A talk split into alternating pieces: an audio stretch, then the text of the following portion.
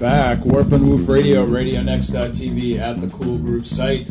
We come to you every Wednesday from 10 until noon. And this particular day, we've got a great guest coming in, our second hour, Paul Estridge, owner of Estridge Homes. And we're looking forward to having him uh, connect with us about the kinds of good work that he does as a Christian in and around Indianapolis.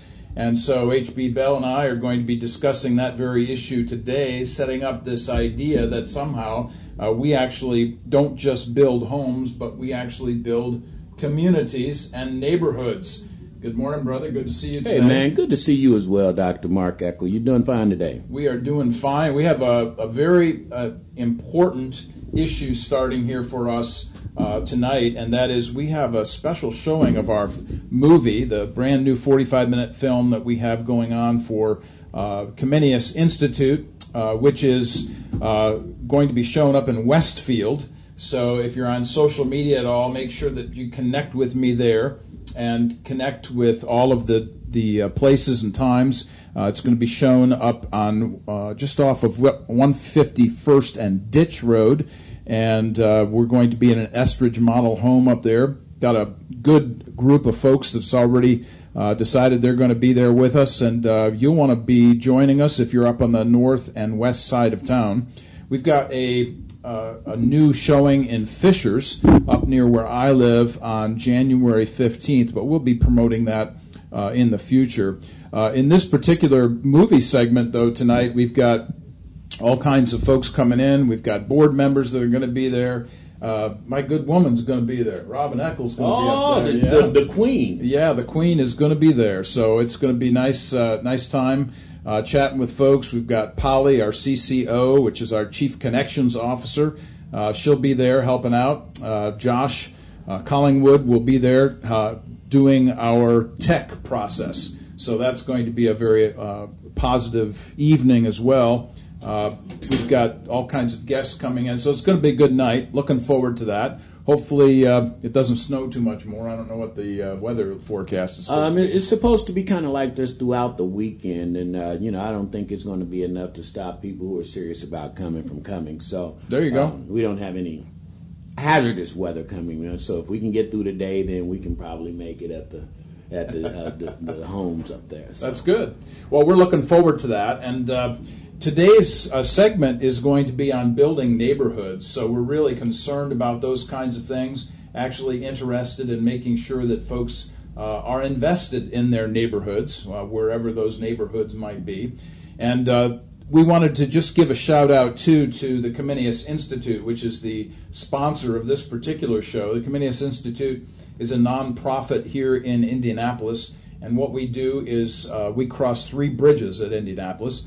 Uh, first bridge that we cross is into college. That is, uh, I do some work down at IUPUI with uh, students and faculty, helping uh, students to think Christianly about their studies, and then uh, with faculty uh, coming alongside them, encouraging them, serving the university community in whatever ways we can do down there at IUPUI. And then we have a great opportunity to invest in community, which is what we do here every single week on our radio show. We're really glad to be a, a part of RadioNext.tv at the Cool Groove site, and pleased for this uh, particular opportunity, even today, to bring you somebody here in the community that's uh, doing good, and that would be Paul Estridge. He's coming in in our second hour. And then uh, we also cross the bridge into culture, and culture means lots of different things more uh, just generally speaking, it's how people live. And so we're interested in making sure that we see and understand how folks live in and around Indianapolis. Uh, but because I do so much writing and speaking, uh, the cultural connections are broad. Uh, so, for instance, we just had uh, a journal article published uh, here recently, which was on the abolitionist or the theological roots, the abolitionist movement uh, which is really important and powerful for us uh, here in this culture as we consider what it means to uh, actually uh, be invested in thinking uh, Christianly about uh, history and the kinds of things that um, we've had to deal with and invest with in the culture as a whole. We're also going Facebook Live here this morning, so for those of you who are interested in, in seeing the twins, that's what we actually call each other here. Uh, Clyde, uh, Dr. Clyde Posley uh, was our co-host here this past year. We're glad for having him on the show. And Harold H.B. Bell is my co-host here, and glad for his investment not only in Radio Next for the last seven years, but also in being my sidekick here, even on this particular day. So we're glad for that. Thanks for uh, watching. Those of you who are waving at us, uh, grateful for uh, grateful for your participation, even uh, here for us uh, for these few moments. So uh, we are thinking about the issue of neighborhood, and as you think about that, HB, what are your uh, general thoughts and comments about the, the com- concerns that we might have about building neighborhoods. You know, it's ironic, Mark, because I am putting together right now a program. Um, you know, my background and my history is always understanding if we can get some music and some food and uh, create a reason why we need to come together, we can. So uh, I am actually setting up right now a five neighborhood tour. Oh, no, we, we first nice. need to find out what is affecting those particular neighborhoods because what's happening here on the near east side of Indianapolis is different than what's happening on the far east side of Indianapolis. It's happening in Midtown Indianapolis. Uh, so we have to go in first of all and find out what is that problem in that neighborhood, mm. and then get the stakeholders in the neighborhoods together. Mm to be able to say this is the best way that we can fix this situation. And uh, you know, I'm all community all the time, so you're right. When I saw that you were doing neighborhoods, I got excited because I said, "This is what I live for." Yeah. And I think that if you can find the ingredients um, to work and, come together and say we can fix these problems in our neighborhood, and it's not going to be one organization, it's not going to be two organizations, uh, much like with Reverend Harrison in Ten Point. Yep. Uh, they're trying to eliminate violent crimes, but then what do we do with those people after we've reduced crime? Right. Where's the hope? Yep. So we have to create opportunities uh, with new job opportunities. We have to create uh, family structuring mm-hmm. Uh, seminars and meetings where people who are coming from single parent households know that we can still do this if we have the right agents. So mm. I, I just think it's all important and it encompasses everything that we talk about in this Christian walk that we are obtaining to live. That's, yeah, that's neighborhood. That's right. And the emphasis always from a biblical point of view is uh, our focus, understanding that we bear responsibility for those who are uh, closest to us. In fact, uh, Proverbs, uh, one of the uh, books in Scripture that we go to often, uh, Proverbs is consistently telling us that it's better to be or better to have a neighbor close by than a brother far away and that kind of connection is uh, always there. Now, to speak that truth too, and, and, and the truth of that is, and, and I was trying to make this analogy with you know in, in my Christian walk, uh, how God created all of us, but we can take a mother and a father who has seven or eight kids and they're all different. Mm-hmm. Why can't we accept that our Father who created all of us mm-hmm. are just a bit different? Yeah. And uh, you know, I think when we put our mm-hmm. differences to the to the side and we're so much alike, we can make stuff work, but we just have to put those differences to the side. Yeah. And and, and even embrace some of those differences. Right. Well, you have uh, tremendous connections here in the, in this particular neighborhood, and it's kind of fun to hear about the five neighborhood tour that you're invested in and, and doing here uh, coming soon. But uh, when I think about uh, a neighbor being closer than a brother, um, you know, I'm constantly concerned about uh, folks who live far away from me, especially family. Uh, Mom, if you're listening this morning from Denver, glad to have you on again. Uh, my children up in Defiance, Ohio. Uh, it takes us a bit of time to actually get to see family sometimes when we live so far away. But nonetheless, bottom line uh, for us in this regard has to do with how do we communicate with the people that are uh, not only closest to us in proximity, but also close to us in terms of family. And that's going to be in, uh, different things for different people. But we're really grateful for the opportunity to be a part of the family of uh, Radio Next. Thankful for uh, this particular uh, platform that we get to be invested in every single week. We've been doing this now for three years. Our emphasis has been to bring in Christians who are uh, through and in out, uh, through and uh, in Indianapolis, who are doing good based on Titus 3, 1, 8, and 14 the focus is always the same do good, do good, do good. So we're really focused on that uh, in our communities and in our neighborhoods. Interested always in the folks that are uh, committed to their neighborhoods. We have all kinds of guests on. We've had 200 guests from around Indianapolis in the last three years. we've had a special focus on connecting black and white leaders throughout Indianapolis. That's been very important for us. We've been doing that consistently. And uh, as I mentioned just a moment ago about uh, HB and I, that whole focus on us being twins, uh, that really is true. Uh, our commitment to each other as brothers uh, is also uh, an important issue as it relates to how we get along so well with each other. So we're grateful for this opportunity to be invested here. we're going to take a one song break, and when we come back, we're going to be talking more about community, we talk more about neighborhood, uh, all of those good things. Those of you listening to us online, we'll take a quick break here.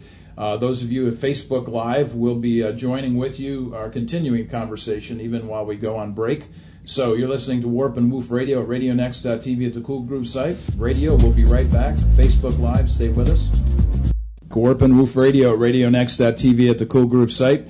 We come to you every Wednesday from 10 until noon. We're interested in connecting communities in and around Indianapolis with Christians who are doing good based on Titus chapter 3, 1, 8, and 14. Do good, do good, do good. And so in our second hour today, we're bringing in uh, Mr. Paul Estridge, who is uh, in charge of Estridge Homes, grateful for his presence and thankful for the good work that he does in and around Indianapolis. And uh, what really fascinated me about uh, our conversation, HB, when he and I were chatting at his office was the connection to neighborhoods. He said something profound to me that I, I won't soon forget, and that is uh, that he doesn't just build homes, but he's interested in hoping to build neighborhoods. And so that kind of commitment and that kind of connection is huge for us. And, and if I could say this about neighborhoods, and I mean this from the bottom of my heart, you know, it, the, the neighborhood was a dynamic for, for me anyway growing up. Um, we were surrounded and bordered by four public schools within about a two square mile area. Uh, we had neighborhood stores. We had we had uh, galvanizing entities where you had to know your neighbor. Mm-hmm. And today, I think one of the, the biggest keys is how do we uh, not try to go back to do that but how do we create uh, uh, an enveloped neighborhood again? Because yeah. we don't have those opportunities, man. We walk to school, mm-hmm. so when you walk to school, the neighbors knew who you were. Yeah. Uh, you would get in trouble before you got home because the neighbors saw you throwing rocks. I mean, uh-huh. seriously. So it built a fabric of responsibility. Yeah. It built a fabric of your own ecosystem where mm-hmm. people could work within their own neighborhoods without having to leave it to go uh, buy their groceries or whatever, get their hair cut in the neighborhood. You everything happened. Little league baseball in the neighborhood. Now everything starts here, but everybody's doing their own individual uh, excursion out of right. where they live. And I don't know how you develop neighborhood when you don't have uh, things that galvanize the people in it. So yeah. uh, I, am sure Paul is going to address that, and that's one of the things I've been noticing about his housing additions is that mm-hmm. he does have extra amenities that say you can stay here yeah. in your neighborhood. Yeah. And that's the only way it grows. Right. This front porch mentality, you know, we really have. Uh, in some ways, kind of walked away from that. Uh, I noticed in the I noticed in the suburbs, for instance, uh, we don't have front porches as much as we have back decks. And so when you're on the back side of the house, nobody's going to be able to see you back there. Wait a minute, not, a, a deck with a six foot fence. Yeah, maybe that's so too. Exactly. So the emphasis is always going to be on uh, putting ourselves out in front of folks. One of the things I love about my house, for instance, is that we have a front porch. We have a front porch swing. You know, we sit out there, say hello to the folks. Folks walking their dog. Little kids coming home from school. You know, saying hey to them. Absolutely. You know, watching little kids ride their bikes. You know, all that. Yeah, and, and that's that's the essence of neighborhood because yeah. I, I, don't think that you can uh, do anything without liking and knowing one another. I mm. tell you know a lot of my young guys who are who are into sports um, and I let them know the most important element of the sports is the camaraderie. Yeah. Uh, we used to have a team, you know, everybody on the team wasn't that good, but we would all be playing up a level yeah. to see if the guy who was no good could get in the game to get to play. Yeah. You know, and so that's that's like the essence of sports, and that should mm. be the essence of neighborhood, where we're all working in this thing together. Nobody's mm. going to be without. Um, I can remember very clearly my grandmother uh, had a brick and brack store. Yeah. Where it was all used furniture, used clothes, or whatever. And Christmas would come, and I would watch this lady make miracles happen mm. for families who didn't have yeah. uh, anything, and they would have a Christmas because she was giving them some of the stuff that she mm. went to Zionsville or Carmel to bring back into the city. So, yeah. you know, that's neighborhood. That's it. Uh, we just I think that we just have to be conscious of it. Right. And and here's something else. We we don't want to forget the importance of this particular day either, and and we want to make sure that we honor uh, somebody that needs to be honored uh, today, and that is uh, George H. W. Bush. Uh, the nation is in mourning today for uh, in respect to his funeral. Uh, there is no post office service today in respect to this great president uh, number 41, the United States President. Uh, we're grateful for his service in so many ways, not only as a pilot during World War II, uh, the greatest generation, as Tom Brokaw uh, so well put it, uh, but also a president of the United States, a director of the CIA for a time, certainly built a legacy in terms of his family. Jeb Bush was governor of Florida. Of course, George W. was president for two terms and we're grateful for all of their service. But the kind of legacy that they that this particular family built, I'm thinking about Barbara Bush, his wife, who preceded him in death uh, a number of months ahead of him. Uh, grateful for a family that was generous, was humble, was understanding, was uh, a, a group of people who expanded the horizons of others. And so this morning, as we think about the issue of neighborhoods, I wanted to make sure to mention this connection to George H.W. Bush as it relates to neighborhoods, which was his famous line uh, that the United States is uh, producing people who are a thousand points of light. And when I think about that thousand points of light connection, I'm always considerate of the idea that all people in a neighborhood actually bring their own light to that neighborhood. And I'm not talking about street lights or the lamps outside of your front door. I'm talking about the light that you bring to the neighborhood in terms of your person, uh, the gifts that you are able to give, uh, the kinds of giving that you do to others. Uh, when somebody new in the neighborhood moves in, you know, do you bring them a plate of food? Do you uh, welcome them? Do you give them a card with your with your name and your address and your phone number on it? And you say to them, hey, you know, if you need anything, don't hesitate. Uh, go down and check on them as they're moving in, those kinds of things. Uh, it doesn't matter what neighborhood you're living in, those kinds of things are real easy, very specific, and I think real necessary if we're actually going to practice the kinds of things that we all want, and that is the kind of community connections that uh, all of us desire uh, not in every place that we live, not only uh, in our neighborhoods, of course, uh, but throughout the state and throughout the nation. So uh, when I think about uh, Presidents HB, I'm always uh, grateful for all of them. Doesn't matter. We don't uh, we don't discriminate here in terms of uh, political perspectives. Uh, our interest is in focusing on those folks who are doing good throughout the United States, and so we're grateful for everybody who serves in that kind of capacity. And grateful, of course, for the kinds of things that you do in and around Indianapolis you have all kinds of connections. I'm always amazed at all the people that you know. And uh, in the far flung regions, frankly, you have social media connections in, in the thousands, uh, certainly beyond uh, the kinds of connections that I have on social media, and also the fact that you're on the board for Comenius. We're grateful for that too. Uh, tell us a little bit about what does it mean for you to enlarge the neighborhood of Indianapolis uh, in the kinds of work that you do? Man, you know, this is unintentional. You know, like you intentionally said, let me leave Fishers and go down and, you know, integrate uh, my community and understand what's happening in the African American community. This was so unintentional. I had an opportunity to take a nonprofit that I felt like reading and literacy. You know, my wife and I, when we started this nonprofit almost 13 years ago, she was a reading and uh, English specialist when she was an educator and found out the biggest gap between the young African American students is the lack and the ability to be able to understand this language we deal with mm. every day.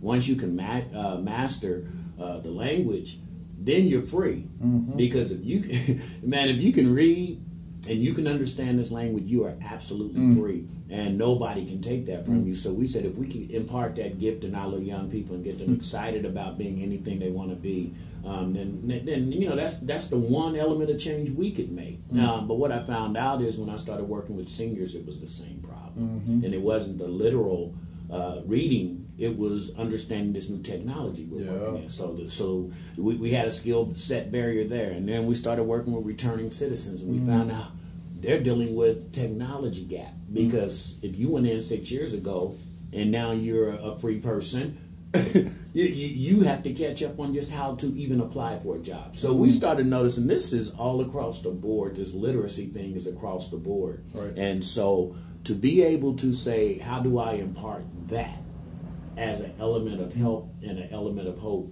in the community, just do that. But mm. then it led me to meet so many people mm. who were working side by side and didn't even know they were side by side. Yeah.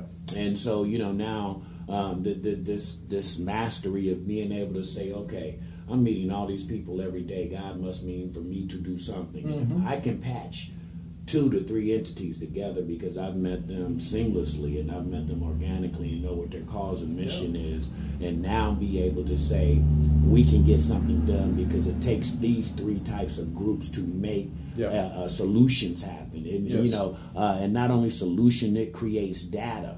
And if people don't know what I'm talking about, uh, when you're in this nonprofit world, this is a world of data versus the reality. Mm. And the reality is you have to have data mm-hmm. to have a reality. Mm. And so to make that happen, you have to partner with agencies who are collecting data, who mm. are saying, here's the reason that we're going to do this program. Here's the results of it. Mm-hmm. And if you don't do that, yeah. you know, you, are fighting an uphill battle every day. So knowing the nonprofit world, meeting all of these different people, and then saying, how can I be an agent? Mm-hmm. You know, I don't, I don't need to be uh, the guy that's out front. I don't need to be uh, the person whose name is on the billboard. I need to be the person to say, how do we group these agents mm-hmm. together? Yep.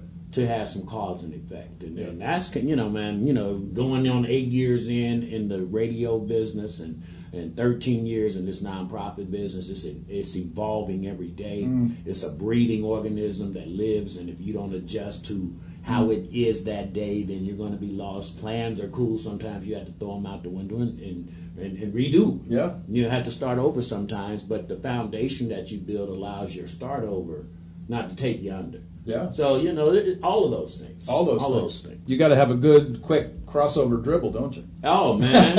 and if they steal the ball, you better know how to turn around and run back and play some defense. Right. You know, you you better be quick. Yeah. Uh, you know, in your decision making, not in a hurry. Just yeah. you know, always be be aware that you're going to have to make some adjustments. And I say this for people out there trying to do anything that's a good cause. Uh, God didn't choose you for it to be easy. He chose you because you can handle some of the things that it takes to uh, uh, manifest change. He get, he chose you because you're strong enough to endure the folks who don't appreciate yeah. Uh, the gift of giving. That's so, right. You know, you have to be thick-skinned, man, to get in this giving game. This is, uh, you, you, know, you mentioned this issue of of, uh, of it being hard sometimes. certainly, that was something that came out in the conversation I had with Paul Estridge uh, some weeks ago as we kind of planned for this particular radio broadcast. And that's one of the things we're going to be talking with uh, Mr. Estridge about in the second hour as, as he comes in and talks about his life and the kinds of things that he's been through and now the opportunities that he has to give uh, back in so many different ways. You mentioned a word uh, a moment ago, HB. I wanted to come back to it. I think it's an important word, uh, which is intentional. Um, so often we think that things are just going to happen to us and good stuff's going to just kind of roll by and we're going to be able to pick it up and all that kind of stuff. No, that's not how life is. Mm-hmm. Life is difficult. Life is hard sometimes. But but I think uh, uh, the, the, the primary I, I don't know understanding that, that people should have is this: there is nothing good that didn't come from something bad. Oh, say that again. I mean, there, there's nothing good that didn't come from strife, didn't come from turmoil, didn't come from dysfunction. Mm-hmm. That all the great stuff happened because there was a reason to come together to go fix it. Yeah. And and you know, to me, I, maybe I'm wired different, but to me, man, challenge is like my fuel. Challenge makes me go. Yeah. Uh, getting up every day to say how do we go fix these problems moves me. Yeah. And I think a lot of times we just want to be complacent mm-hmm. and live inside the of our comfort zone, and then that doesn't allow us to go make greatness happen. You that's just a just just part of opinion. No, that, and that's an important idea. And you you mentioned something else about data, and I probably should say this uh, generally to people uh, listening to us. Uh, between my website warpandwoof.org uh, and Comenius Institute, we have a regular uh, response uh, of probably over a thousand hits every single week in one form or another through social media and so on.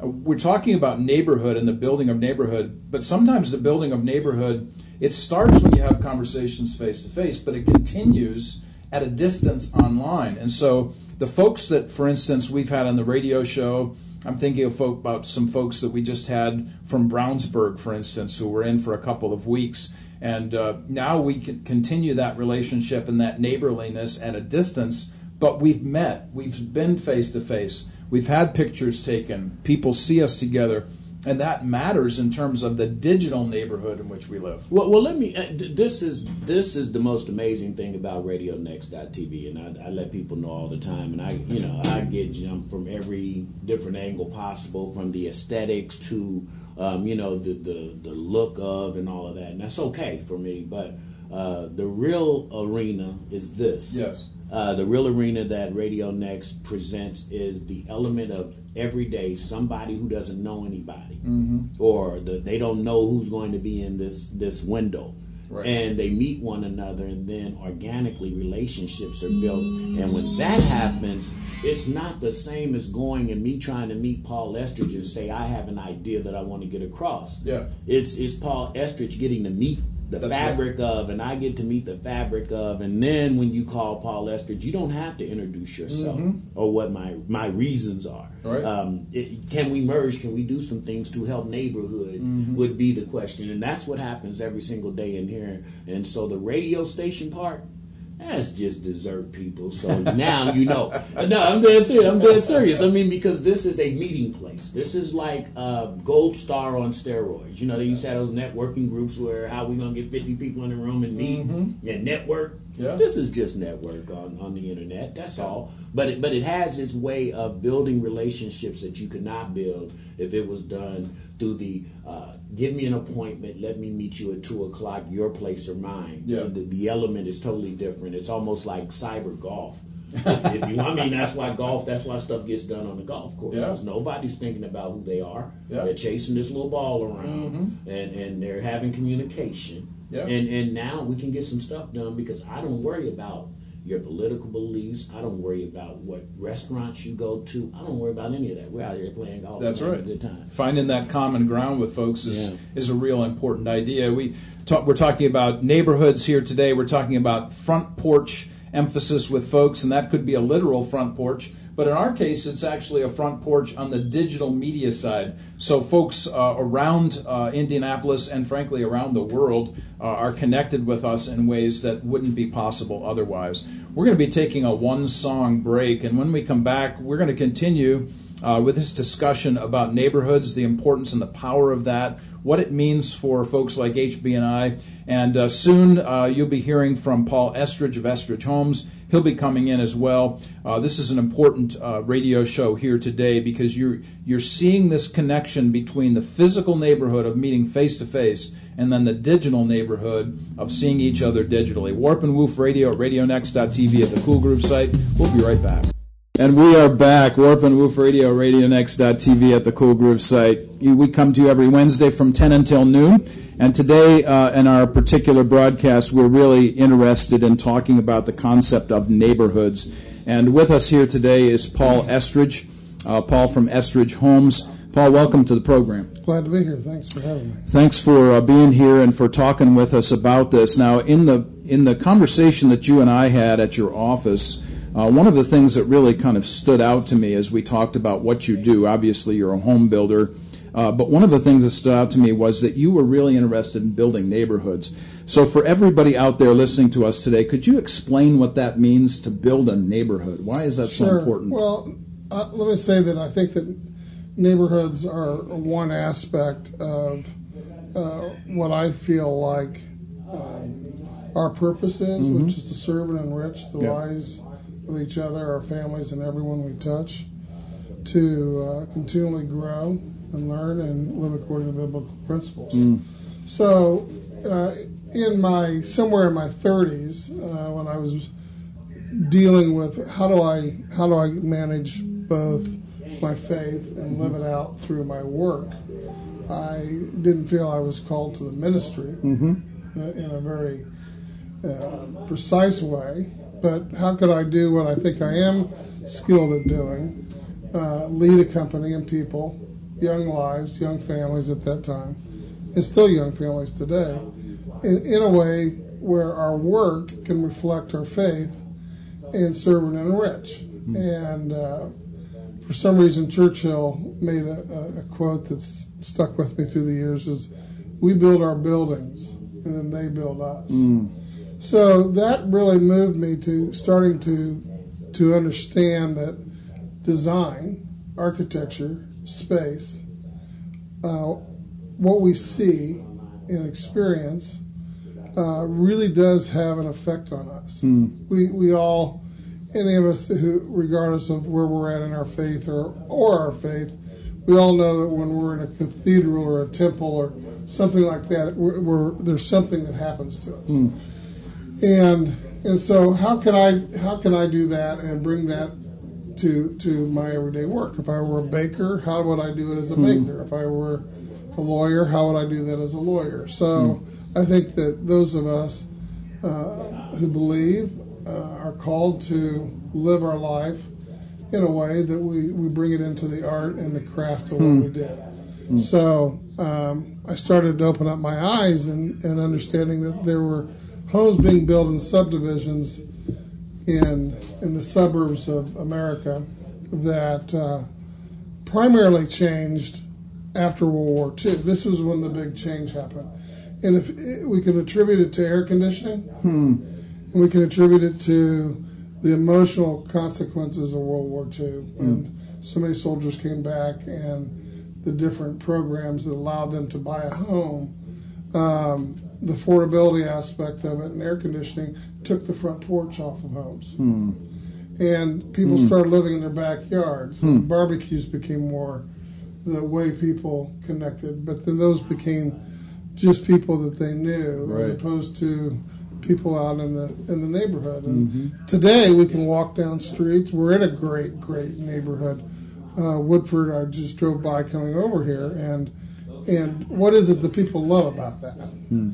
Well, I could sit here and rattle off a list, but we all feel it when we go there. Mm-hmm. Of course, the front porches are important, but also is the the trees and the, mm-hmm. and the mm-hmm. intentionality to planting of trees and the lines of sight, the mm-hmm. architecture, the proportion of architecture. There's great care that was taken in that. So we're trying to bring that back, and we think that it moves people, it, it connects people of like kind values mm-hmm. and appreciation. Hmm. That concept of, uh, of space and your quote there from Churchill about how uh, we build buildings, but then buildings build us. Uh, do you think that the issue of space, as it relates to uh, how people are literally formed inside themselves, uh, has a tremendous impact on their person? I do. I really do. I think, um, like your the, the last gentleman that I overheard uh, who I just met. Yes. Uh, um, was talking about neighborhood and the effects of neighborhood, and and I, I, think that the width of streets matter to the way mm. we feel when we're walking down the streets. The, the size of the sidewalks, mm. you know, can be too narrow and, and too wide, and that that somehow over time um, really moves us, and and ultimately the thing that, that I'm moved by in this whole discussion is is the essence of home hmm. that I think is so important to all of us. Hmm. Is whether it's a heavenly home mm-hmm. or whether it's the home that we grew up in and we have sometimes not great memories from, but other times, you know, really, really great memories. Hmm. And um, and we're trying to build homes for people, and and I think that feeling that people get um, of home is one of the most powerful emotions spiritually that people hmm. can ever have. Hmm. And so that starts with the neighborhood, that starts with with literally the way we do what we do, our craft. So when we think about the issue of home, I'm reminded, of course, of what Jesus said in John 14, that he's actually prepared a home for us. Mm-hmm. And that kind of commitment to home from his perspective eternally certainly has a tremendous impact on us temporally right now on earth. I think it does. And, and, and you know, we've heard uh, a lot of stories about President Bush and, and what you recognized earlier. It's a, it's a, an amazing day, really, in, mm-hmm. in history to see this happen, and and it warms my heart. It reminds me of what our nation really is all about. Yes. To watch what was going on today on television, mm. um, but um, you know the the essence of home. He people have talked about him going home and being with Barbara Bush mm-hmm. and, and and their little girl that was three years old mm-hmm. that, that, died of cancer mm. uh, many years ago. But that that's a that's a very warm, emotional, spiritual concept, it which is. I think uh, one of the daughters was saying today that she thinks that um, her fa- one of the twin daughters uh, was saying that her father she thought was comforted knowing that his father was going to be at home mm-hmm. with Barbara, who who they had never, for the last seventy some years, had never spent a Christmas apart, mm. and won't this year. Wow, yeah. isn't that something? That's that's a fantastic idea right there. I, and you know, you mentioned the the warmth of this particular day and the the, the monumental nature of this day as we celebrate uh, the homegoing of George H. W. Bush. Uh, you, you mentioned something a moment ago about how this brings us together. You know, here you have great presidents. You've got President Obama, you've got President George W. Bush, you've got President Carter, President Trump, all of these folks that are invested in this day. And it, you know, we drop for the day at least. Mm-hmm. We drop for the day our political differences, and we recognize once again our humanness. Well, we really do, and I've been moved by how the media has come out and reflected on the times. Um, I, I really had always had tremendous respect for um, our past presidents, and, and, and boy, do I have some differences of opinions on policy. Sure, of course. but I, I have really felt our past presidents, to to a person, were uh, very, very solid uh, people, mm-hmm. and and I'm, I'm heartwarmed to be reminded that that this can this can happen again. Yes, it can, and it's a, and it's a marvelous uh, issue for us to consider as we're thinking about homes, we're thinking about building homes, we're thinking about the kind of work that you do in and around Indianapolis. Mm-hmm. And one of the things that uh, stood out, uh, obviously, the reason why uh, we have you on the show today as a believer in Jesus as Lord, uh, somebody who's doing good in and around Indianapolis. One of the things that stood out to me as uh, we were having these discussions in your office that day was that you went through some really hard times. Yeah. And one of the things I think that it would be important for our listeners and our viewers to hear from you is uh, give us a little bit of background on those hard times that you've sure. gone through. Sure. Well, to give you some perspective, I'm 61 years old today, and and I've been building homes for 40 years, mm. and and enjoyed a tremendous career uh, for all but about eight of them, mm. and. Uh, uh, so just to kind of set the stage again, um, in in 2005, um, 2006, and seven, um, we were blessed to I could say that we, we had a very substantial net worth, over $50 million, mm. uh, from the success of our hard work and efforts through the years. Um, and a substantial amount of that in the bank and no debt. And uh, we all know the story of the real estate uh, recession that hit us, and mm-hmm. uh, and so it hit us like everyone else. And unfortunately, my bank just decided to withdraw from being in the business anymore after many many years of being together, which left us with no other uh, nothing else to do but but to close the company and Mm. Uh, the closing of the company then uh, had me default on a substantial amount of real estate holding debt. And uh, so uh, I went bankrupt and closed the company. And, um, and then had some other issues, physical issues, health issues, uh, abdominal aneurysm, and lost both my parents very mm. soon after that. Got mm. fired from a, a job that I had taken in order to keep uh, money coming in, lost our home, lost really everything that happens when you go through one of those things, and uh, and uh, have had a four-way bypass surgery and many other little things that have. Um, You've had your Job moments. I've had I, I've read Job a couple times. I bet you have. to get me through this, but uh, you know uh, that's that's the tough times that I've, I went through. But I will also say this as an end cap to that is uh, it's the most valuable thing that's ever happened to me in my life Mm. is having gone through all that. Uh, has I, I now feel more blessed having it, it was tremendous. It's been a tremendous experience, and and people think, well, how in the world can you say that? Yeah. And it's because during that time of um, of losing so much, what I realized is I was only losing worldly Mm-hmm. stuff. Mm-hmm. Okay, but I also lost with that as I lost the the concerns of sales and the and the and and having to hang on in order to try to do all those things that people were expecting me to do. And then when you're when you're empty, your hands are empty. When the reality hits you that this is the way it's going to be, there's a peace. Hmm. There's a tremendous peace, and there's nothing you can do. But I think it's similar to Dr. Kubler Ross's five stages of, or four or five, I can't remember, stages of death, where you go through these periods of denial and and anger and so on and so forth, but then you just get to acceptance, and then you start to have a very, very calm spiritual result of that. People ask me, you know, what happened to your faith through that time period? And went through some twists and turns, but I never lost it. I never felt like why me or anything like that. I actually thought it should be me. You know, I don't deserve anything.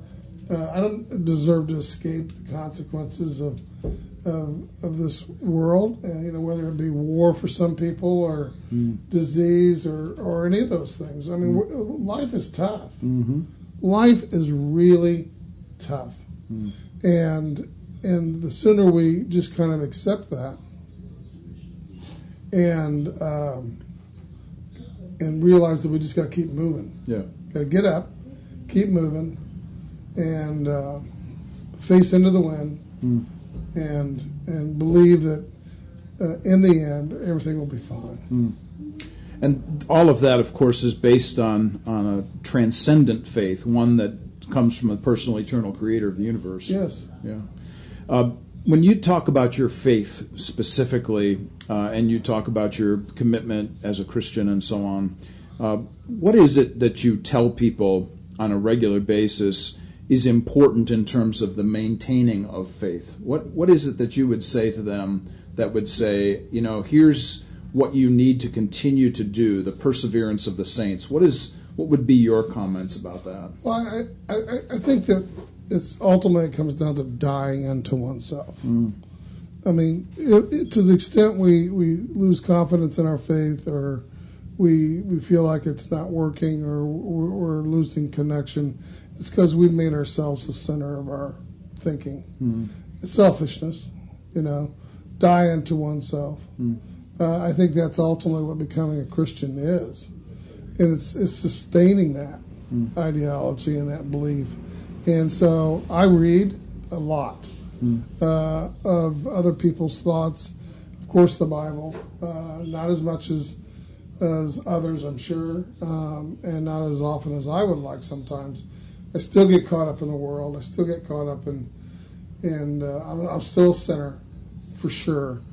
Um, but hopefully, I'm I'm working my way through faith, through my faith, into serving uh, the kind of life that God gave me a purpose for. It reminds me of uh, that passage in Philippians two fourteen uh, that says you're supposed to work out your salvation with fear and trembling, Well, I've been there. I've been there.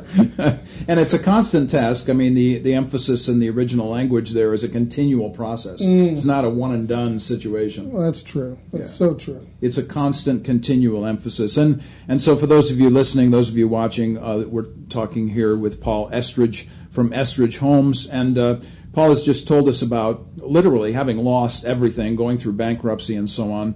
Uh, let's talk a little bit about coming out on the other side. Tell us a little bit about that process and what happened, and what were some of the steps taken? Anything that you'd like to fill us in on in that respect? Yeah, so I don't have a, a five steps to recovery, no, you know, uh, kind of thing. You just get up, like I said a minute ago. You know, there's a song, and I wish I could remember the name, but listeners, I think, will will recall it. It's um, something to do with get up, keep going. I think it's by Toby Mac or something like that. Okay. But um, and um, and, and I, that, that song speaks to me because it's so true. You just get up when knocked down. Every time you're knocked down, get up. Don't worry how long it took you to get up because sometimes you get knocked down harder than you were the last time. Get up and keep moving. Mm-hmm. And and that's that that to me is ninety eight percent of mm. of what you got to do, and then and then continue to keep your relationship with God going. Uh, I think one of the one of the things that was the hardest for me, and this isn't very easy to talk about, but one of the things that was very hard for me is how the people that I thought were really in my life mm. that I was close to actually left. Oh my. Yeah, and and and it's taken me some time to figure that out. I was meeting with a, a, friend who's a psychiatrist, and he said, you know, it's okay some people don't do messy very well. Mm. and, and I thought that was a mm. great advice because, you know, mm. it's not that it's a, it's a, a, a, character flaw on their part, but, you know, some of us are drawn into, we have gifts for different mm-hmm. tough situations. And, and uh, for some reason, many of my friends uh, just needed to distance themselves, yet others were drawn in. And so you, you, you take great joy in focusing on what is mm. as opposed to what isn't. Mm-hmm. And um, mm. that's that's my advice, really. And just keep going and, and know that in the end it's going to be great. Mm. It really is going to be great. No matter what it is. No matter what it is yeah. and what happens, right. it'll be fine all of us have different vocations in life. You know, we all uh, have different responsibilities that we're constantly engaging. You know, in your case, you're an architect, you're a builder, you're a designer, uh, you're somebody who's invested in the physical, visible world. Uh, in my case, I'm invested in that which you cannot see. I'm invested in ideas, right? Because I believe ideas change people, and people change a culture. So the kinds of things that we're talking about right now, though, both of us are talking about ideas the kinds of things that are within the person that literally are growing within that person that make a difference on the outside of that person. Right, right. And of course, I believe that the, the physical, the space, the neighborhood, the home inspires those ideas, mm-hmm. those new thoughts. Yes. But so do events and circumstances, mm-hmm. and and reading and listening to people who have gone through different experiences. Mm. You're listening to Warp and Woof Radio at RadioNext.tv at the Cool Groove site. We're going to be taking a one song break. And when we come back, we're going to continue our conversation with Paul Estridge from Estridge Homes. We want to continue the conversation as it relates to a very specific topic, and that is the kind of good things that Paul and his family are doing in and around Indianapolis. I want to talk about some of the great opportunities that he has been given to give back. Uh, we'll be taking that one song break. We'll be right back. Warp and Woof Radio, RadioNext.tv at the Cool Groove site. We are back. Warp and Woof Radio at RadioNext.tv at the Cool Groove site. You're listening to us every Wednesday from 10 until noon. By the way, if you're ever interested to check out our iTunes page, do go to the iTunes page and look for Warp and Woof. Uh, you can connect with all these things uh, a couple hours after the broadcast today. We'll have the streams up. We'll be putting it on iTunes. Of course, we'll be archiving this particular Facebook Live post, uh, so you'll be able to see the video anytime in the future as well. Uh, we save all of those kinds of things. You see all of this on our YouTube channel. So Comenius Institute has its own YouTube channel. Uh, check us out there. Also, my own personal website, warpandwoof.org. Uh, That's W A R P A N D W O O F.org. Very important uh, that we connect with people on a regular basis. We're talking about neighborhoods today and the importance and the power of neighborhoods and why we're committed to them. And uh, HB and I were talking the first half hour of the program about the power of neighborhoods in terms of the physicality of them. Now we're talking with uh, Paul Estridge of Estridge Homes, building on that concept of the physicality of neighborhood, at the same time recognizing that the neighborhood literally is building us.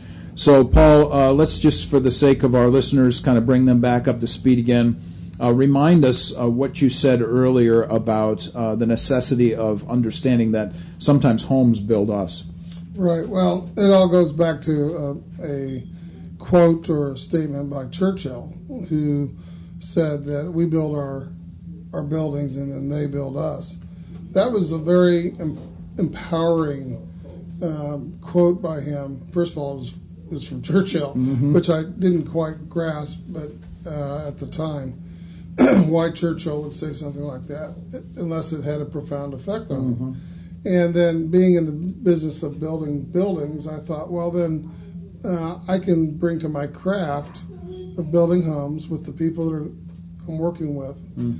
um, a way of, of, building lives yes. in, in some way, yes. shape, or form to fall through on our commitment of serving and enriching the lives of each other, our families, mm-hmm. everyone we touch to grow and to live according to biblical principles. If if nothing else from this program today, I sure hope everybody that's listening and watching walks away with this basic truth, and that is that whatever it is that you do, your vocation that you've been gifted for in this world and in this life on this earth, that you recognize that this is indeed the ministry that you've been given to. And remember that the concept of ministry actually comes to us from a word uh, which means deacon, somebody who serves. So the concept of being a minister is to be a servant, yes. to literally be a deacon in the culture of our day. Well, I love you tying that together. You know, that was my wife one day. I was telling her when I was really becoming on fire with my faith that I, I thought, you know, I think I'm going to have to become a pastor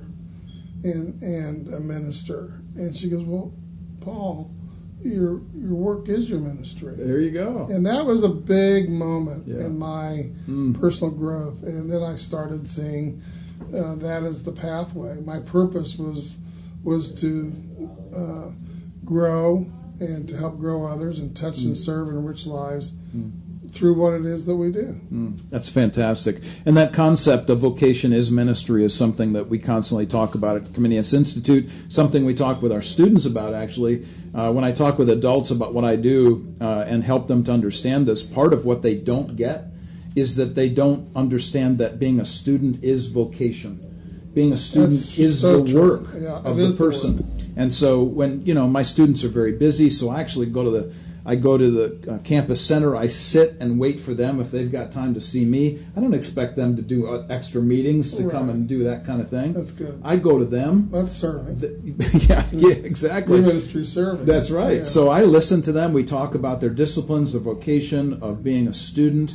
And so, you know, even for adults, I'm trying to make that connection for them to say, hey, you know, these young people, what they're doing right now is hugely important. Mm-hmm. They're spending four years getting ready for uh, mm-hmm. uh, the, the business world or the engineering world or the humanities world or whatever. Right. And so to hear you say those kinds of things and, and for your wife to say that and emphasize those things is, is a big deal.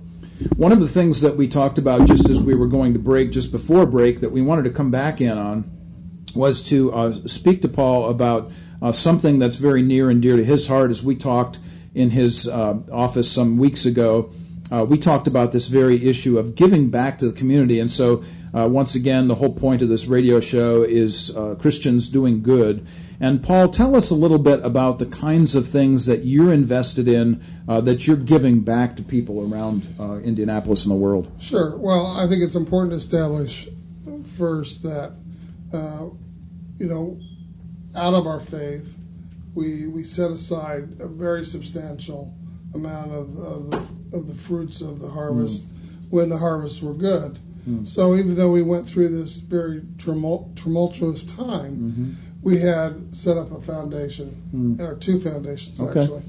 Uh, so it was from there that we were able to continue to give. And, and mm. I think it's really important to know that you asked me a question earlier: is how was it we've been able to you know, come back and, and yes. come from the out of the ashes. And I, I failed to mention at that time, but now completely want to convey that uh, our act of giving in the times of the most difficult mm-hmm. for us was was perhaps the single most helpful thing mm. to recover, so to speak. Wow. Um, as we, we accelerated our giving hmm. uh, through the last eight years. Wow. And and uh, have given substantially. And I'm I'm very grateful that we had the ability, and grateful that my sisters and our children and my wife and I um, have have had the hearts to do mm-hmm. that. As to the kinds of things that we we've done,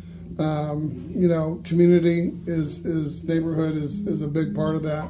Mm. Uh, in 2009, we had the we were graced with the ability to build the Extreme Makeover Home in, hmm. in the Martindale Brightwood nice. neighborhood on ABC's um, uh, finale hmm. uh, show that not that that year, and um, and so we, we, we chose to look at it not just a house mm-hmm. but the neighborhood like mm-hmm. we've been talking about. So mm-hmm. one of the conditions of us doing the house uh, for the network was that we were not going to be limited to just the home. Hmm. Uh, we wanted to impact the entire neighborhood. Mm-hmm. And the results of that were that uh, because we were in the technology business and had, had a, a, technology company at that time, we built a, a wireless uh, network over the neighborhood of 450 homes hmm. that was able to give everyone free internet access, which wow. is at that time it was a big bigger That's deal than it is deal, today. Yeah. But um, and and then the, the kids could have wireless connectivity mm-hmm. and computers that they all received as a gift from mm-hmm. Dell. And then mm-hmm. uh, we we uh, were the lead gift on acquiring and building uh, 37 Place, which was uh, School 37, mm. And and in addition to that, we we um, planted 5,000 trees and five miles of alleys were regraded and so on and so forth, and it it, mm. it to a large extent has has helped kickstart that neighborhood into a new neighborhood mm-hmm. from where it was at that time. Mm. So that's one example. Another example of completely different uh, kind of gift is Dr. Rodefeld at, at IU Health and Riley Hospital has been developing. There's a, there's a disease that some children uh, or babies are born with with one chamber mm. and and, and um, just half of their heart, so to mm-hmm. speak, and um, they receive um, a procedure, um, and that procedure gets them to their teenage years or maybe in their 20s, mm. and then and then it fails. It just doesn't keep up with them. Mm. He's developing a pump um, uh, that uh, this pump is, is is very difficult, but it's mm. it's going to save thousands of lives. Hmm. So we were the lead gift on that, and oh, we went to a, an event not too long ago and, and, and learned even more about it. Hmm. So um, the Fontan pump is the name of it. Okay. And uh, Dr. Rodef- Mark Rodefeld at Riley Hospital. Mm. And uh, I would encourage anyone else that has a heart for that kind of thing. You know, there's a, there's a new phrase in giving that I've learned in the last few years called impact, and you know, giving. Mm. And and I think it keeps us. Uh, it's a double-edged sword a little mm. bit, but I think it, it it makes us think about uh, giving isn't isn't just enough, but to think about what the impact is going to be from our gift, mm. and uh, ultimately, it's saving souls. Yep, yep. The issue of discipleship and evangelism, something that we talk a lot about at the Comenius Institute, is being apologetic evangelists.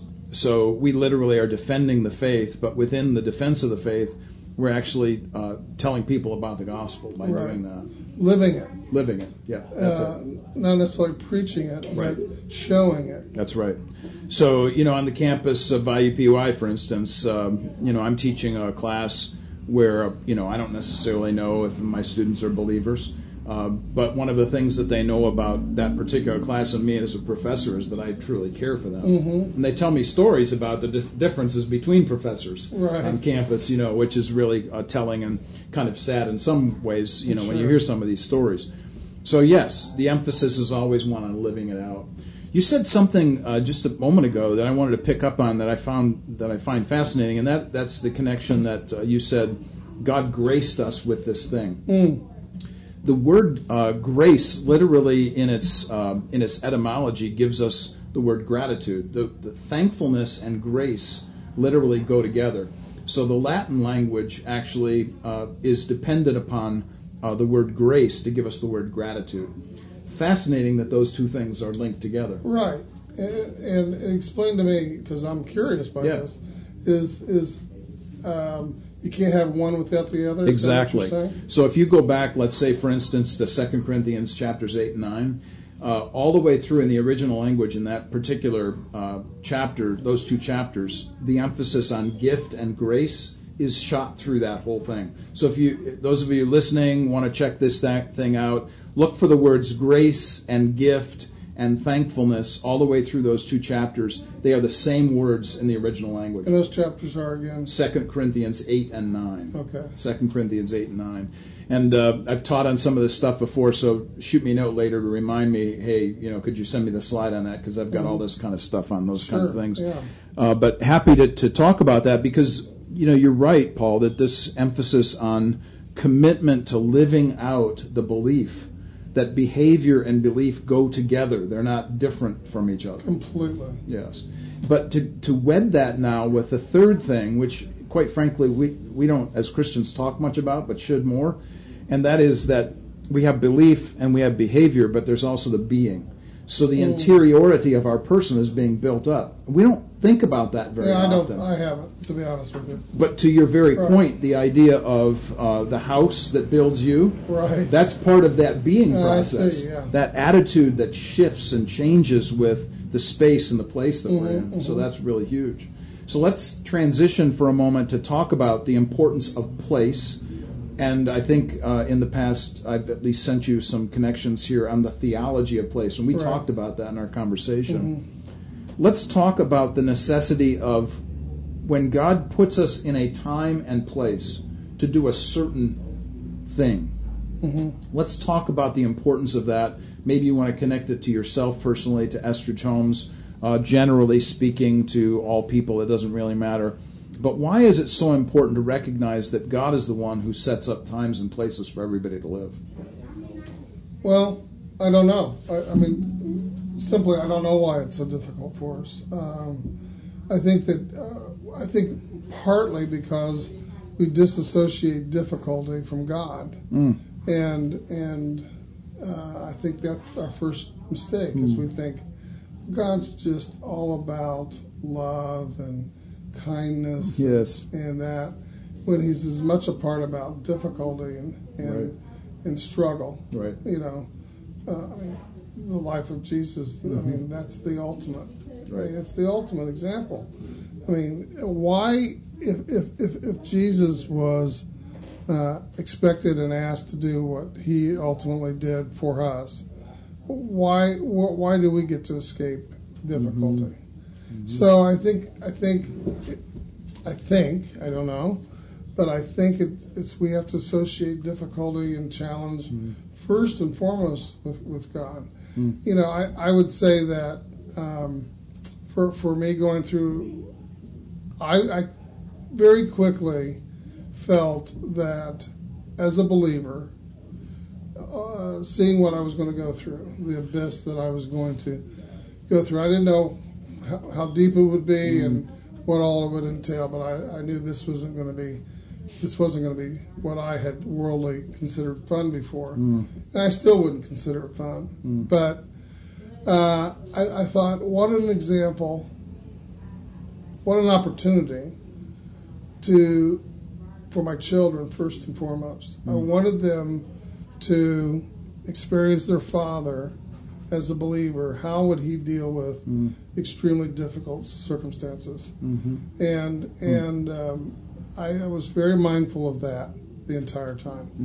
And then I also thought in the community, you know, uh, within the community, the collection of neighborhoods and, and the town that we live in. Um, I personally have, have am rather well known as a businessman, and so people would be and, and probably known as a Christian, um, and so I knew I was cognizant that the way I was going to respond to this was going to have a reflection on my faith, Mm-hmm. and that I wanted my faith to inspire my response. And and I, I I've been amazed and, and really kind of surprised and taken back by the number of people who've come up to me and said, you know, you're being watched right now. Wow. And I was really taken back by that. I didn't even know at that moment what they were talking about. Just how do you deal with this? Mm. What that told me was that everyone is dealing with their difficulties mm. of some sort. And mm. how does a man of faith deal with this? Mm. And so that, that's that was I was mindful of that the whole time. This uh, reminds me of another passage. I'm thinking about Ephesians chapter 3, uh, verses 9, 10, and 11, where it, it literally says that there are angelic beings or heavenly creatures uh, watching us mm. going through the process of difficult situations and trials and tribulations. And so, literally, we are being a witness and a testimony to those those beings which are outside of our realm of existence. Wow. Take take that and then think about First Peter, which is the great book on suffering, by the way, mm-hmm. for the, all those who are listening. Of course, you know this full well. But this uh, statement in First Peter 1, 10 to 12, where Peter says, Even the angels long to look into the salvation that we've been given. This statement by itself is just so eye opening to recognize that our testimony our testimony isn't just on this earth. Our testimony is throughout the heavens. To, to heavenly beings. Yeah. Yes. I mean, that's just fascinating. And they are in all of our. They are. They are. And they long to understand this, but of course they cannot because their uh, essence and their personhood is so totally different mm-hmm. than our own. Well, this is a fascinating discussion. We're going to be taking a one song break here. Uh, and when we come back, we're going to be continuing our conversation for a few more minutes with Paul Estridge uh, here on Warp and Woof Radio. You listen every every Wednesday to us uh, from 10 until noon. And when we come back, we'll continue that conversation. Those of you Facebook Live, we'll continue the conversation off air. Uh, you can listen to the podcast, pick us up later on, ComeniusInstitute.org.com, warpandwoof.org. Find us any place on social media. We're all over the place. Thanks for listening today. We'll be right back in just a minute. Warp and Woof Radio, RadioNext.tv. All right, we're back. Warp and Woof Radio, RadioNext.tv at the Cool Groove site. You listen to us every Wednesday, 10 to noon.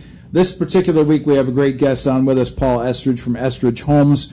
Uh, we're talking here uh, this morning about neighborhoods, the importance and the power of what those do for us and in us and through us, literally. We talked uh, in the last couple of segments about the power of how it changes our being, our attitude, our interiority.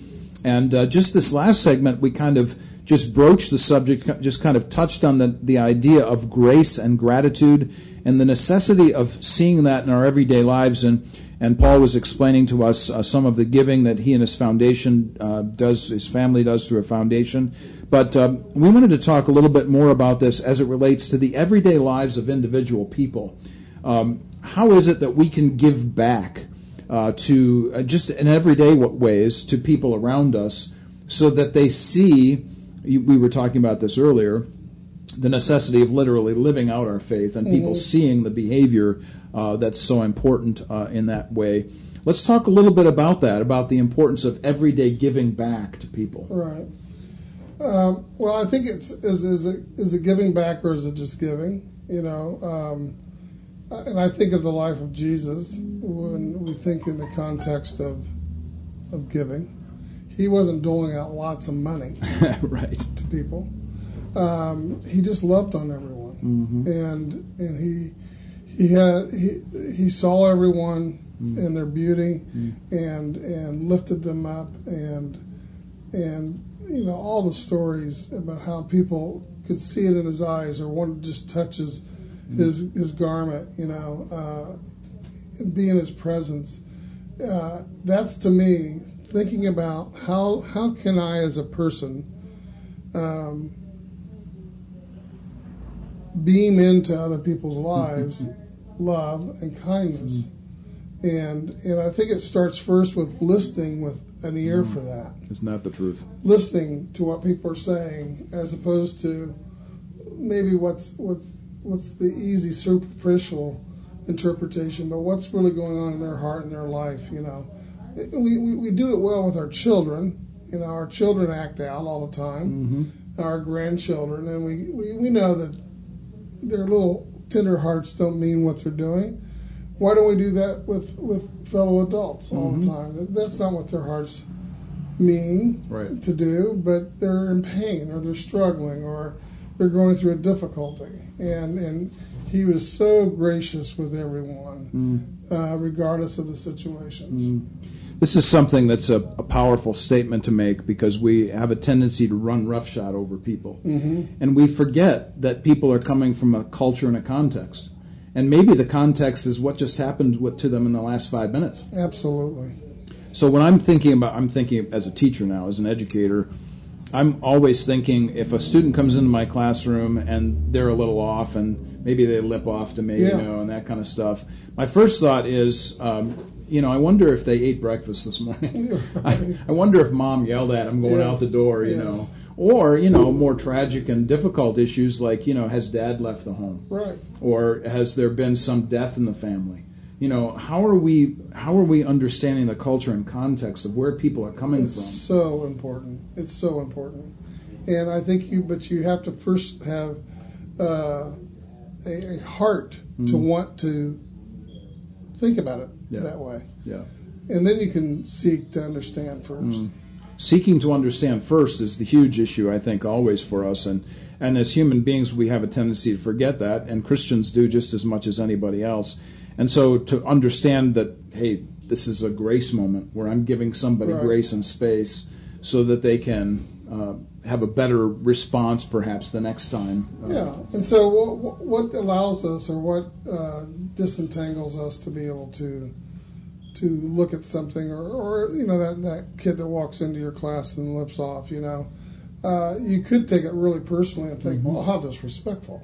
You know, I'm an adult, I'm his professor, so on and so forth. And um, but that would be very per, that would be taking it personally, right? And so I think that we have to die into ourselves and and live for other people. And when someone asks or says something that we don't that seems inappropriate, ask ourselves why why is this? You know, um, this person's hurting someplace, and uh, be quick to forgive.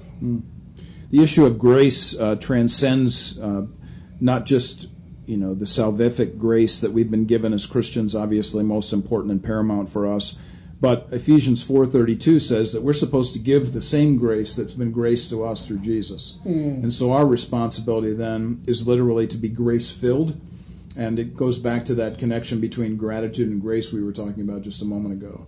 So that if we're truly thankful that we've been given grace, how much more important it is for us to give And grace to how far people. are we from that Yeah. on a regular daily basis? Yes, that's right. And so I, I'm thinking about that classic parable that Jesus told in Matthew, uh, where he talks about the man who uh, owed uh, a, a little bit of money to his master. And, uh, you know, the master goes to his master and says, hey, you know, I'm, I'm a little short this month. By the way, everybody, this is Eckel's free translation. I'm a little I'm a little short this month. You know, can you give me a little space on this? And the guy says, "Sure, I can forgive that." And then when the when the master who's asked for forgiveness uh, is now confronted by somebody else who perhaps even owes him even less, he gets all uptight and upset with him and kind of lords it over him. And of course, then the master over him says, "You know what? Since you didn't forgive that person, I'm not going to forgive you. I'm not going to forgive your debt." And so, for us to recognize how important that is uh, in in the tr- traversing of daily life, of being able to give that up to other people, is a huge issue for us. It's very important. Yeah.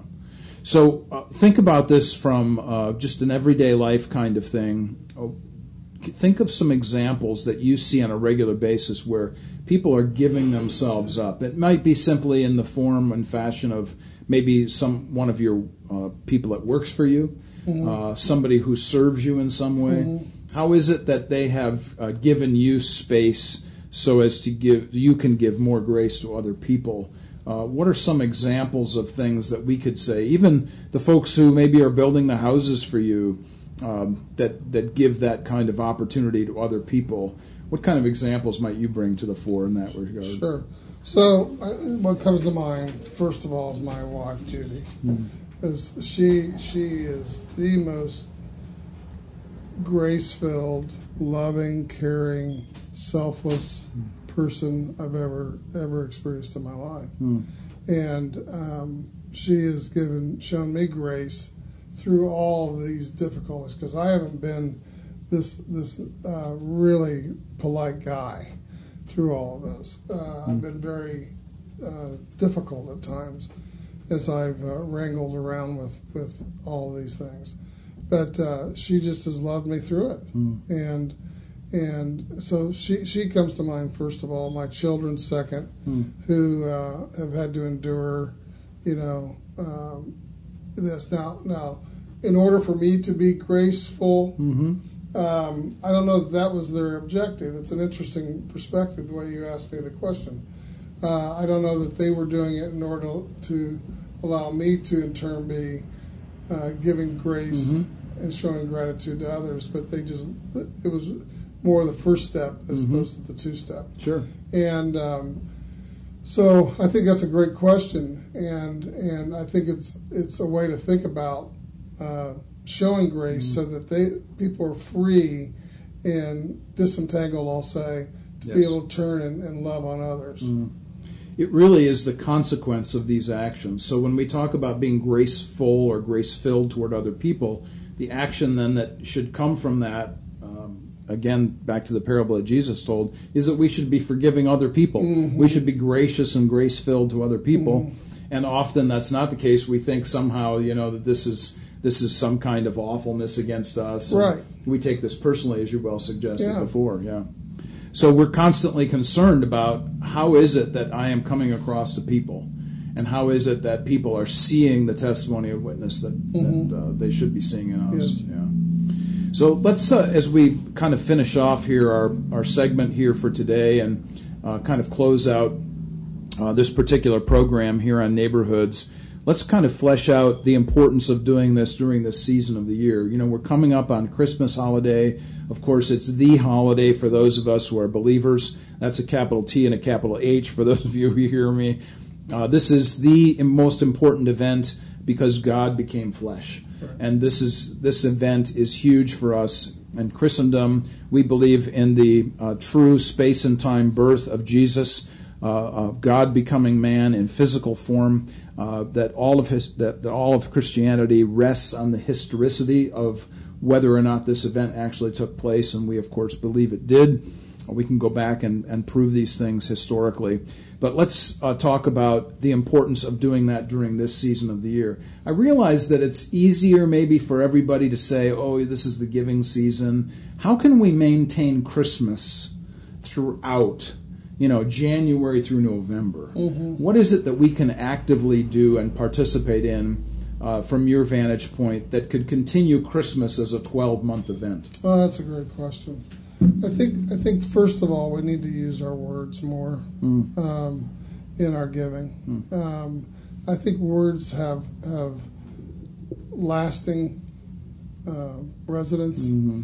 in the in the hearts of people that mm. we share them with. Mm. I I like I, I, personally have all my life uh, handwritten notes to people, nice. um, and I'm I'm always surprised if I'll visit their office or their home or uh, wherever they'll have it pinned up on mm-hmm. a bulletin board, mm-hmm. and I'll think, wow, you know, isn't that something that you know years ago, 100 mm-hmm. years ago, that's how we all sure communicated with each other. I thought it was it was incredible. Um, my father-in-law and and mother-in-law.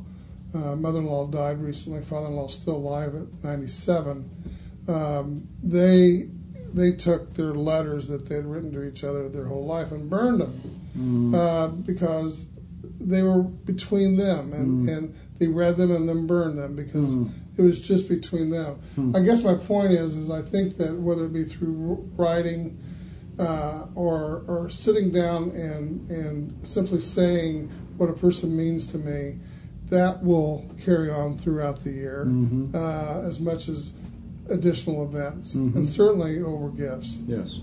So the words that you're talking about aren't simply words that are spoken, but words that are written. Written or spoken, okay. but, but I think they're both ways of, of communicating. Hmm. Um, I, the thing I love about writing what I feel and how I feel and sharing that with a person is that uh, we all know, having received a note or a letter from someone, that we'll reread it multiple oh, times. Oh, absolutely. and and it'll just sink into us. Mm-hmm. Uh, as we, we take in those words mm-hmm. so much more than if if a person just called you up and said, "Hey, you know, yeah. I'm just thinking about you and just wondered how you're getting along." Yeah. You know, right? But that same person would write a letter that would be yeah. much much more meaningful, hmm. and, and, and we keep those letters and they, they stay with us. Absolutely, they're important. Um, you know, my son is one of the few people that I know that actually uh, writes letters to everybody that he knows constantly. In fact, he has typewriters oh. in every room of his home. Isn't that something? Typewriters. So we just uh, he moved into a home a few years ago. We got him a housewarming gift of uh, of a lithograph of a typewriter because he just loves old typewriters, right, and that's how when we get letters from him, which is regularly, um, and he sends them to people around the United States, uh, friends that he has. Uh, these things are magnificent pieces. Well, they are. Yeah. Uh, my son walked into my office uh, several years ago when he was younger, and uh, I happened to have an assistant that still liked to use the IBM Selectric. Okay. and and uh, she was she just started typing on it and uh, I had gotten used to the sound. I grew mm-hmm. up typing. Yeah. Uh, I, I had ignored it. He thought someone was shooting a gun. Oh my. oh my! He goes, "What is that sound?" Oh and my! he had never heard. Isn't that something? what a typewriter was like? Wow. Yeah. That's something. But uh, we we did when we had typewriters. Uh, we we wrote more. Mm. You know, mm-hmm. and think about the books of the Bible. That's right. I mean, it all was from writing. That's right. That's all. how we shared. Mm-hmm. That's so. an important and powerful concept here. And and let me just say to everybody that's watching or listening, or will listen later on the uh, catching up with the podcast or the Facebook Live archive, either either one of those. Um, one of the problems, by the way, when you're doing Facebook Live is that your phone might ring and there's no way you can turn it off. So right. there's that. That's right. That's right. One of these robocalls from Illinois I right. constantly get. Uh, but one of the things I would just like to say to everybody here as we're ending today is, you know, as you're giving gifts to people, if I could implore everybody to write something, mm. and I'm not just talking about the little tags, you know, on the right. outside knowing right. who gets what. I'm talking about literally writing a note, writing a card, writing something that would say, you know, the reason I got this for you was because mm-hmm. this was very important to me to give to you, and so on. So I'm really in, in, am encouraging everybody to do that. Make sure that that becomes part and parcel of your holiday uh, experience. But also, of course, as we remember this great season as Christians, the importance of the physicality of our belief. That is, that Jesus came in flesh. So we should be in flesh with others. We should. 2 Corinthians 3 2 says that we are epistles known and read of all men. That means that people are literally watching us and reading us in that sense of things. So I suppose if uh, Paul were writing that today, he would say, "We are emails known and read of all men." Right. Something right, like that. Yeah. Paul, thank you so much for thank your time you. today. We're I grateful for this and uh, and for spending time on your birthday, man. I didn't realize it was your birthday today. It isn't. Oh, I thought you said it was your birthday. Oh, no, no. Oh, you said you were 61. I thought you Oh, were... I'm just, I'm 61. I was just kidding. Oh, okay. All right. No, sorry. I, am sorry. Okay. Confusing you. yeah. You've been listening to Warp and Woof Radio, Radio Next.tv at the Cool Groove site. We're looking forward to next week. We'll have more guests from around Indianapolis. Paul Estridge here today with us today. We're grateful for that. HB Bell in our first hour. Thanks so much for being with us and for being my co-host. Grateful for you and all that you do around Indianapolis. For those of you listening, thanks again. We'll be back again next Wednesday at 10 o'clock. Uh, hear us then. Until then, blessings on the week.